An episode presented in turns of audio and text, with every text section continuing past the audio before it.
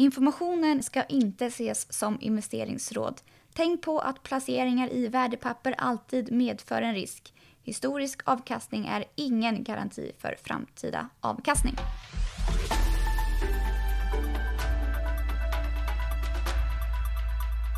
God morgon från Paretodesken torsdagen den 19 november. Idag ska vi prata Nibe och Electrolux med Fredrik Morogård, men vi börjar i USA där ny virusoro sänkte Wall Street igår. S&P 500 handlades inledningsvis upp men vände ner under dagen och innan stängning så vek indexet ner rejält och stängde sedan på minus 1,2% USA rapporterar en kvarts miljon dödsfall av coronaviruset, vilket är fruktansvärt. Vi hoppas att ett vaccin snart är klart.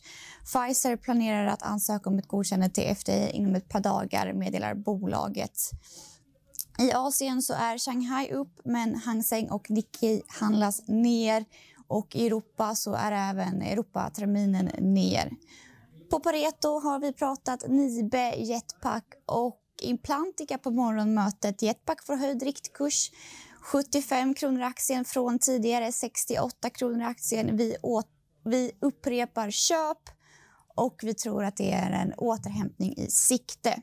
I, plan, I Implantica görs några estimatförändringar vilket leder till något lägre riktkurs. Vi sänker riktkursen till 125 från 130 men upprepar köp. Och Nibe då, Fredrik Moregård, du höjer riktkursen till 180 från 175 och ser tillväxtpotential men du har fortsatt sälj på Nibe. Varför tycker du att Nibe är dyrt? Eh, någonstans måste man ju ändå sätta in i, i, ett, eh, eh, ja, men i ett universum. Investera i Nibe jämfört med att investera i andra tillgångar. Och eh, då tycker vi att eh, den tillväxtpotentialen som Nibe visar absolut är en av de bästa i, i eh, vår industrials-sektor. Men eh, vi tycker inte riktigt att det motiveras trots det av den väldigt stora premievärderingen som bolaget har. Nu är det ungefär Eh, 32 gånger ev-ebit på nästa års estimat. Eh, snittet, om man ska prata om det i sektorn, ligger kanske någonstans runt eh, 14-15 gånger och andra bolag som ses som stora kvalitetsnamn, exempelvis Atlas Copco, handlas någonstans strax över eh, 22-23 gånger. Så Nibe är en, en, tydlig outlier och eh, det är som du säger, vi har en positiv syn på bolagets utveckling. De ligger väldigt rätt i tiden eh, och vi ser politiska incitament som kommer driva efterfrågan av värmepumpar från väldigt låga penetrationsnivåer i Europa och även i Nordamerika. Men vi tycker att det finns bättre värden att hämta i andra aktier helt enkelt. Och kan du ge något exempel på andra aktier du tycker man ska köpa istället då? Ett bolag vi har pratat om som inte jag täcker men som, som vi har ställt emot Nibe i, i vissa fall det är ju Alfa Laval eh, som har en, eh, en också en, en eh, liksom teknologi som bygger ut till stor del på energibesparingar eh, som man säljer till, till olika slutsegment helt enkelt i, i, inom industrin. Eh, och eh, där finns det ju trots allt en potential för en sån aktie att få en omvärdering Eh, kanske inte liknande, kanske inte i samma magnitud som Nibe, men, men ändå eh, att eh, kan få en omvärdering på, på de här förnyelsebara eller eh, energibesparande attributen, vilket eh, så att säga, den resan har sannolikt redan gått i Nibe. Vi har svårt att se att det kan fortsätta. Och eh, Nibe handlas till ev-ebit 32. Du tycker att det är dyrt. Vad brukar ev-ebit eh, handlas till historiskt i Nibe?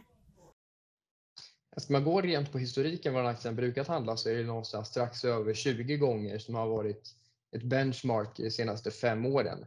Eh, och då har vi den här omvärderingen som ni har genomgått, den startade egentligen under eh, 2018 och fortgick under 2019. Eh, och sen har multiplarna ändå stabiliserat sig lite grann här strax över 30 den senaste tiden. Ehm, så, så det är möjligt att den har liksom fått en strukturell omvärdering från investerare men eh, vi har svårt att se eh, att det är så att säga, motiverat givet eh, tillväxtutsikterna i dagsläget. Mm, men ett bolag du tycker att man kan köpa är Electrolux där du släppte en uppdaterad analys igår. Varför är du fortsatt positiv till Electrolux? Mm. Precis, Electrolux hade ju en kapitalmarknadsuppdatering eh, häromdagen. Det var där, därav vi gjorde den här uppdateringen igår. Eh, där man fokuserade väldigt mycket på att förklara varför man kan fortsätta driva en positiv produktmix, det vill säga eh, få konsumenterna att, att köpa dyrare och bättre, mer premiumprodukter helt enkelt, vilket ger en bättre marginal till Electrolux.